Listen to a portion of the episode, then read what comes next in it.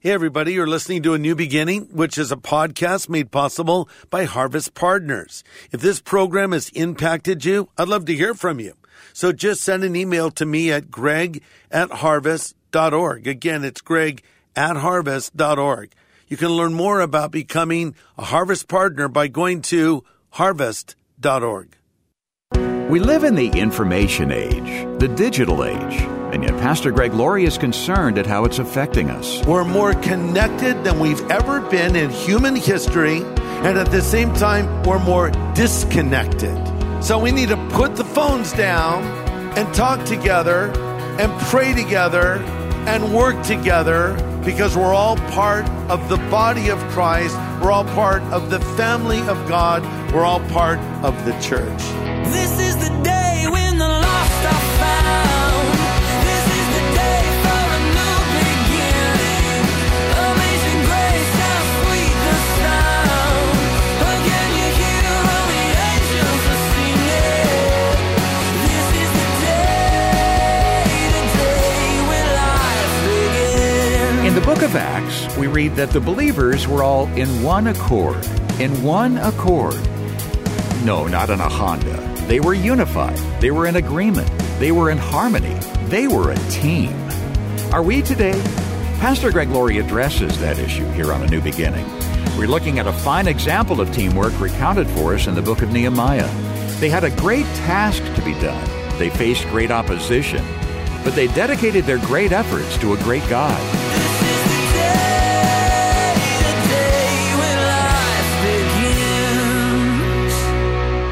You know, we were just a bunch of crazy kids when this church started. We really had no idea what we were doing, but we loved the Lord and we wanted to see what God would do. We were in the middle of what was the last great American spiritual awakening called the Jesus Movement. Is around nineteen seventy-two. One of the epicenters of this movement was down in Costa Mesa at Calvary Chapel with Pastor Chuck Smith. So some folks in Riverside over at All Saints Episcopal Church went down to Calvary and said, could you send up someone up here to preach? And we want to have some Jesus movement in the Inland Empire. And so a group of pastors at church there went, and I was just hanging around the office, sort of an intern, which means that you work, but you don't get paid. Okay, so I just hung around and I would take whatever they didn't want to do. So after a while, no, nobody else wanted to drive to Riverside. And they said, Greg, why don't you do it? And I did it. And I kept at it. And it began to grow. And pretty soon I could see this little Bible study of young people was turning into a church. And I hardly felt qualified to be a pastor of a church. I became a Christian when I was seventeen. I started preaching when I was nineteen, and I started pastoring effectively at twenty or twenty-one. And so I'm thinking, there's no way I can be the pastor. I looked for someone else to take this role. No one would. And so I just accepted the fact this was what the Lord had for me. And we outgrew that church. We moved over to a Baptist church that is now our Sunday school uh, building.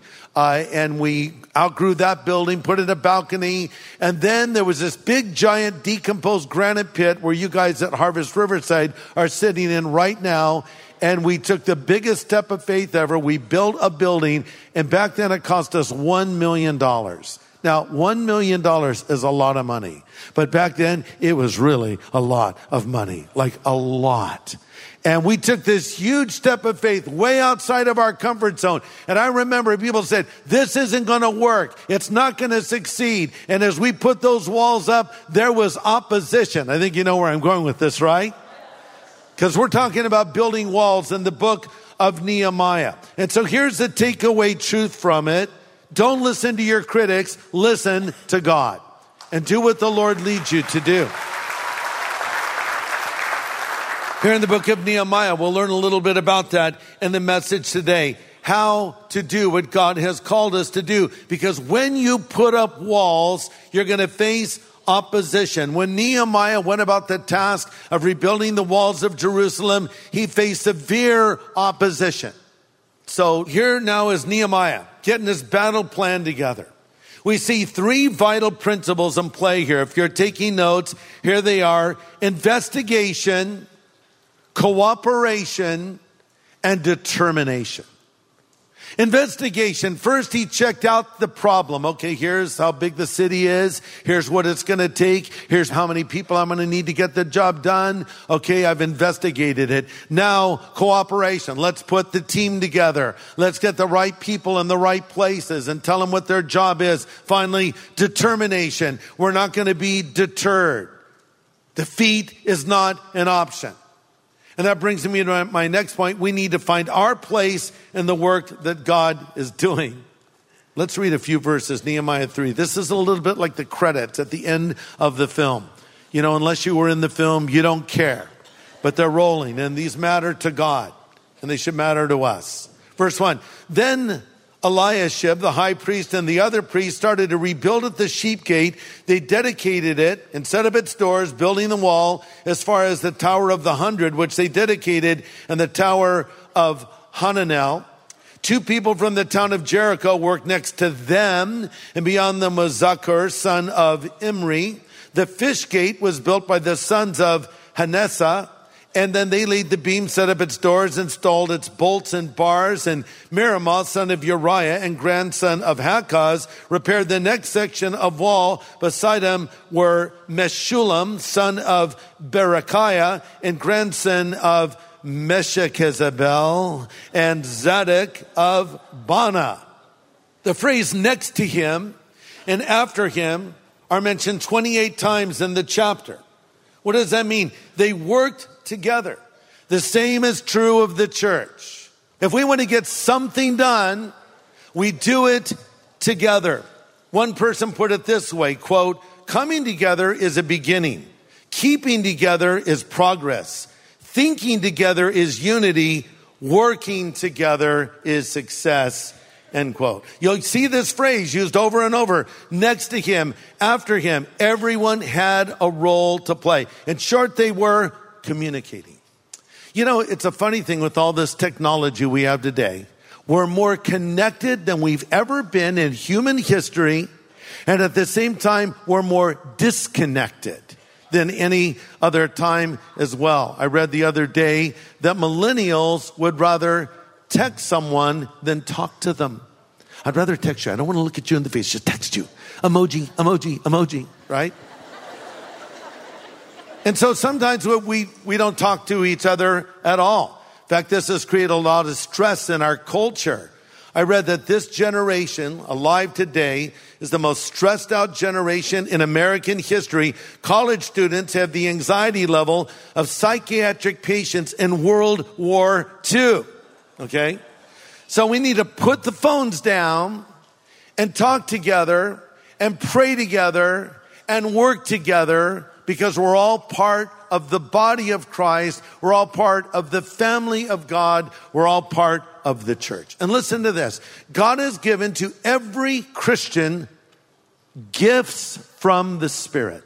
How many of you know what your spiritual gift or gifts are? Raise your hand if you know what they are. Okay, how many of you don't know what your spiritual gifts are? How many of you have no clue what I'm even talking about right now? Okay, that's all right. Now, here's some gifts that God has given. These are gifts sent from heaven to us. Spiritual gifts. These are not necessarily talents. We have natural abilities and talents that we're born with. These are gifts that are supernaturally given to us from God. And a list is found over in Romans twelve. I'm reading now from the New Living Translation, verse six. In God's grace, God has given us different gifts to do certain things well. So if God has given you the ability to prophesy, to prophesy means that God gives me a supernatural word from heaven for someone else. If he's giving you that ability, speak out with as much faith as the Lord has given you. If your gift is serving others, serve them well. If you're a teacher, teach them well. If your gift is encouraging others, well, be encouraging. If it's giving, then give generously. If God has given you leadership ability, then take that responsibility seriously. And if you have a gift for showing kindness, do it gladly. There is a spiritual gift of encouraging others. I know people with this gift. Some, I think, may believe there's a spiritual gift of discouraging others. That gift does not exist. Well, I believe the Lord has given me the spiritual gift of criticism. No, that's not a gift. Uh, it's not a gift at all. So we want to be encouraging. We want to find those gifts that God has given. So what this means is when we come together, we do things as a family. For instance, when we worship, worship is something we should do corporately. Everyone should worship. And when I say worship, I mean engage. I mean, don't stand there with your hands in your pockets staring at your shoes. Don't be looking at your Instagram account or talking with a neighbor. Be worshiping the Lord, uh, singing out to the Lord. You say, well, Greg, I don't have a good voice. Well, that doesn't stop a lot of people. I know that. And besides, the Bible says, make a joyful noise unto the Lord. So if it's just a noise, that's good. It's okay. The Bible says, because your loving kindness is better than life, I'll lift up my hands unto your name. When's the last time you lifted your hands up to the Lord? Well, I don't feel like it. Who cares if you feel like it? It's an act of surrender. You know, a lot of times when we just do what we should do, the emotions will catch up. But if you wait for everything to be prompted by how you feel or your emotion, then you won't do a lot of things. Job worshiped the Lord after he heard the worst news imaginable, the death of his children. But see, that is what is called a sacrifice of praise. When we worship, we should all sing. Listen, when we give, we should all give. When an offering is received, we should all participate. Now, some might do it electronically. Actually, that's how my wife and I do it. It's a great way, very efficient. But to bring something, because Second Corinthians nine seven says, each one of you must give as he has decided in his heart, not reluctantly or under compulsion, for God loves a cheerful giver. So some would say, well, you know, I can't give cheerfully, so I won't give at all. Uh, you kind of missed the point. This verse is not talking about if you should give. It's talking about how much you should give. And if you're not cheerful about your giving, ask God to change your heart. Because it's a blessing to give to the work of the Lord. Everyone should give something. Some can give more, some can give less, but everyone should participate. Pastor Greg Laurie will have the second half of his message in just a moment. You know, there's nothing like hearing the Word of God and worshiping the Lord together. I want to encourage you to join us for something we call Harvest at Home. It happens every Saturday and Sunday at harvest dot org. You can join Christians literally from around the world as we worship and we study the Word of God together. So join us for Harvest at Home at harvest dot org. Well, today, Pastor Greg is talking about the gifts God gives us and how they help us function together as members of one body, the body of Christ. It's part of today's message called Wall Builders. I remember when I was in military school as a kid, which I hated, by the way. We wore uniforms at school. I lived on base, that's what we called it, in a barracks with other kids. And uh, we had mandatory chapel every Sunday. And I remember that uh, they would give us money to give in the offering, and they gave me ten cents. That's what they gave us every Sunday. Well, we had a little place to buy candy there uh, called the Canteen.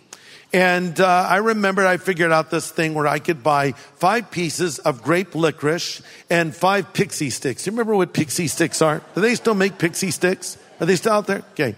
Well, a lot of you seem to know a lot about them. I, now I'm going to have people bring Pixie Sticks to me, you know, be, thank you. That, no thanks. Uh, but um, because I've mentioned, oh, I like Krispy Kreme donuts. So someone gave me a gift certificate the other day. Thank you, whoever you are. Like fifty dollars at Krispy Kreme donuts. It's like, thank you. But if I use that, I will be so obese. I So I used it for my granddaughter's birthday party. I hope that was okay. And hooked up all the kids with sugary donuts from Krispy Kreme. But anyway, uh, so I figured I, I could stretch my budget if I bit off the top of the grape licorice and poured in grape Pixie Sticks. And I even thought as a little kid, one day I'm going to market this. This is going to be my career. Well, anyway, I, I, I had my ten cents given to me for the offering. And I thought, I could use this for Pixie Sticks and grape licorice. And I kept it. And I bought all that candy. And I remember I kind of got sick to my stomach and I felt guilty. Because even as a little kid, knowing nothing about Jesus, knowing nothing about the Bible, I understood that ten cents was God's money that was given to me, and I took God's money. Listen, your income, that's given to you by God. What we do is we give straight ten percent to the Lord. Then we pray about what offerings to give on top of that. I'm not saying this to boast. I'm just obeying God, that's all. And I'll tell you what, he's blessed us and he'll bless you if you do the same. We should all worship and we should all give. Everyone has a role to play. But listen to this, not everyone worked on the walls of Jerusalem with Nehemiah. Look at Nehemiah three five. Next to them were the Tekoites who made repairs. But their nobles did not put their shoulders to the work of the Lord. So the Tekoites did the job, but their nobles, uh, those in authority over them, didn't do it. Some people want to share in the victory, but not in the battle. Now, three thousand years later, we know who did the work and who did not. But there'll always be slackers. There's two kinds of people that come to church. There are participators and spectators. I wonder which one you are today. Let me identify them. Participators come and engage in worship. They listen carefully to the message. They give in the offering. They serve faithfully. They find and use their spiritual gifts. Spectators, they come expecting everyone to wait on them. Uh, sometimes they come late. Sometimes they leave early. Uh, you say, well, how do I know which one I am? If you have been irritated by what I've said for the last eight minutes, you're a spectator. If what I've just said bothered you, got under your skin a little bit, you're a spectator. If you've been challenged by it and can add an amen to it, you're a participator. You decide if you're a servant or a slacker. So we have to find our place and get in there and do the job God has called us to do, because we are one of those two. Here's another way to put it. Are you a wall builder or a wall breaker? Are you a faith maker or are you a faith breaker? See, either you're building the wall up or you're neglecting your part of the wall. Either you're serving the Lord and walking with the Lord or you aren't. And it comes down to us as individuals as a part of the church. Now, in contrast to those guys who were slackers, here's a guy who really did his job well. Look at Nehemiah three twenty. Next to him, Baruch, the son of Zabbai, zealously repaired another section from the angle to the entrance of the house of Eliashib, the high priest. Zealously. He didn't just do his work, he did it zealously. That could be translated to burn or to glow. He did it with passion. So which one are you? Are you like Baruch? Are you like one of the nobles? Do you serve or do you expect to be served? Are you a servant or are you a slacker? All right, let's pull the camera back now from this story of walls being rebuilt and look at a bigger picture. Because we're talking about Nehemiah, who lived in the lap of luxury, who had a maid in the shade, dream job, who walked away from all of that influence and luxury and comfort to go and work hard and suffer with his people to get the job done. But before he did that, he saw the situation in Jerusalem and he wept over it. Who does that remind us of? Jesus, who was in the glory of heaven at the Father's right hand, left heaven and came to this earth and was born as a helpless little baby in a manger in Bethlehem. And there he walked in our shoes and he lived our life and he breathed our air and knew what it was like to face the challenges of humanity. But then he went to the cross and died for our sins and rose again from the dead. And what did Jesus do before he died outside of the walls of Jerusalem? He wept for Jerusalem, just like Nehemiah. He wept and he said, "Oh, Jerusalem, Jerusalem, you that kill the prophets. How often I would have gathered you together as a hen gathers her chicks." That's interesting. Normally in Scripture, God is presented in a male form, a father in heaven. But in this particular instance, he uses a maternal term. I would gather you together as a hen, a mother hen gathers her chicks. Now, you all know how much a mother loves her children. And if you try to come between a mom and her children, that may be your last day on this earth, right? Because of that protective nature of a mom, that maternal instinct. And God is saying, that's how I feel towards you. I'm like a hen wanting to gather her chicks, but you wouldn't listen to me. But he went through with it. He died for our sins on the cross. Despite the jeering crowd, despite the mockery and the opposition, he died there because he knew there was no other way we could be made right with God. And the same Jesus who died on the cross for our sins and rose again from the dead is with us here right now.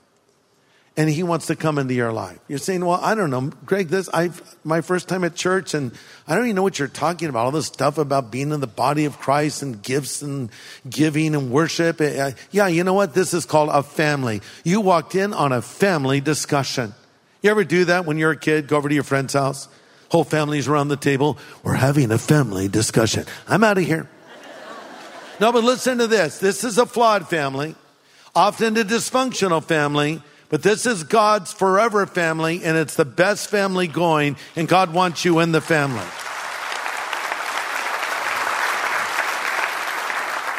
You say, but Greg, there's weird people in the church. I know that. Did it ever occur to you that you're one of the weird people in the church? I know I am. But we like to put the fun in dysfunctional, okay? So here's what it comes down to. The only way you can become part of the family of God is by becoming a son or a daughter of God. How does that happen? The Bible says, for as many as received him, he gave them the power to become children of God. How do you come into the family? Jesus said you must be born again. Just as you were born physically, you must then be born spiritually by asking Christ to come into your life. And then you're in the family, a full-fledged family member in good standing because of Jesus. But you must ask him to forgive you and ask him to come into your life. And that can happen for you right now. Uh, if you've joined us today, you're watching, you're listening to this, and you don't know Jesus Christ in a personal way. You don't have the assurance that you'll go to heaven when you die. But you want this relationship with God. You want that second chance in life. You want to become part of God's family. I'm going to pray right now, and I'm going to extend an invitation for any of you that want to put your faith in Christ. Let's all bow our heads. And everybody praying, please. Father, I pray now for all of those that are here. Help them to see their need for you. Help them to come to you. Help them to believe in you. We pray that your Holy Spirit will convict and convince them of their need for Jesus now. In Jesus' name I pray. Amen.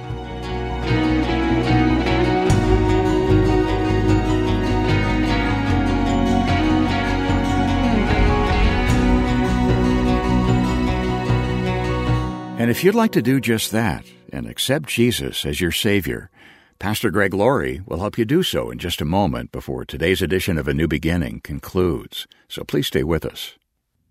Well, Pastor Greg, we're making available your new book called Lennon, Dylan, Alice, and Jesus. Yeah. In your subtitle, you call it The Spiritual Biography of Rock and Roll. Yes. It's full of stories of rock icons who saw meteoric success, but then often, soon after, self-destructed. Right. Uh, let's talk to somebody who may be listening to us right now, maybe a young person who who really, really, really wants to be famous or wealthy or adored by a stadium full of exuberant fans. You know, so many young people want to be a, a TikTok sensation or a YouTube influencer. Mm-hmm. Uh, drawing on the insight in this new book, what's your message to them? Well, so many of these artists of days gone by that have become iconic didn't have social media in their day. But they had it all. They had massive success, global fame. You know, they had private jets and Bentleys and mansions and yachts and you name it, they had it. But they saw that wasn't the answer.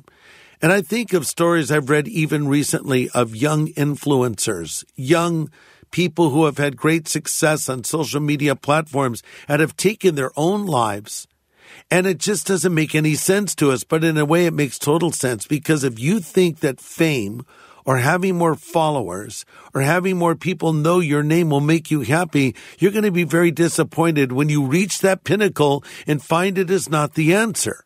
So what I want to say to those folks is Christ is the answer.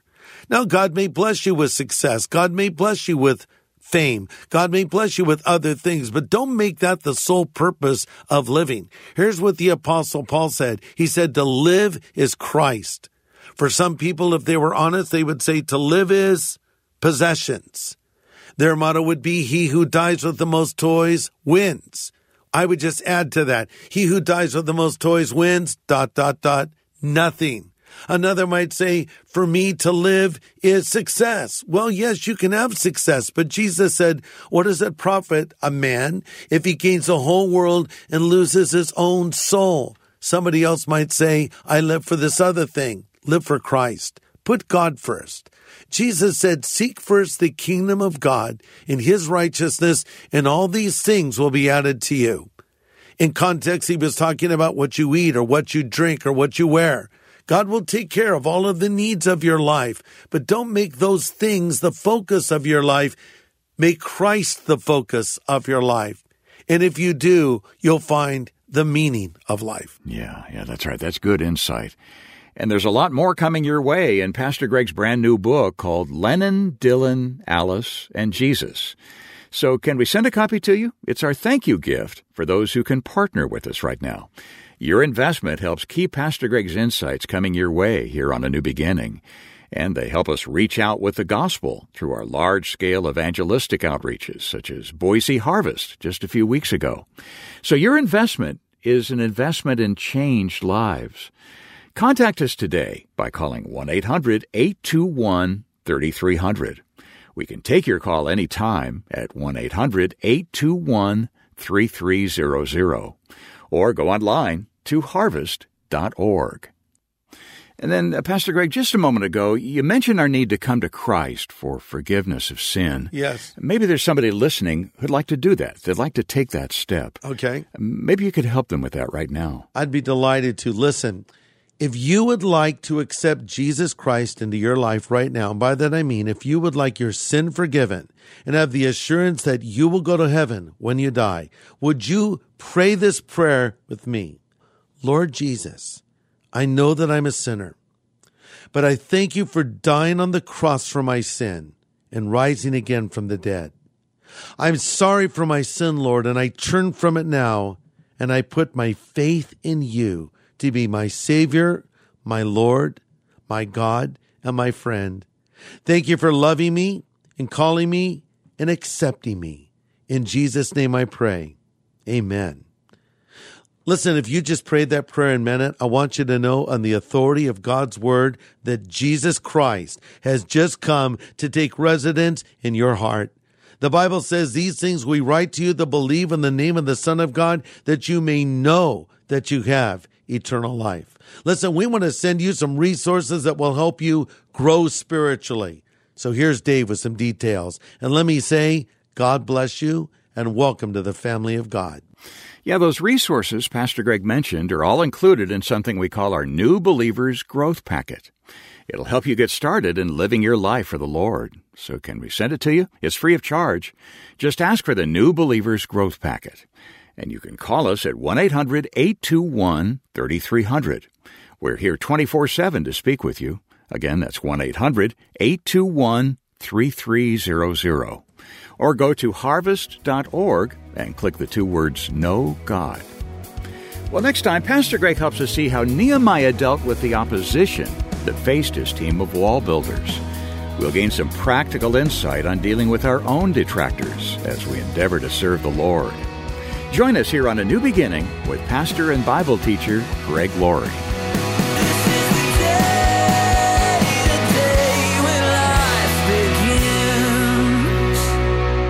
Thanks for listening to A New Beginning with Greg Laurie, a podcast made possible by Harvest Partners, helping people everywhere know God. Sign up for daily devotions and learn how to become a Harvest Partner at harvest dot org.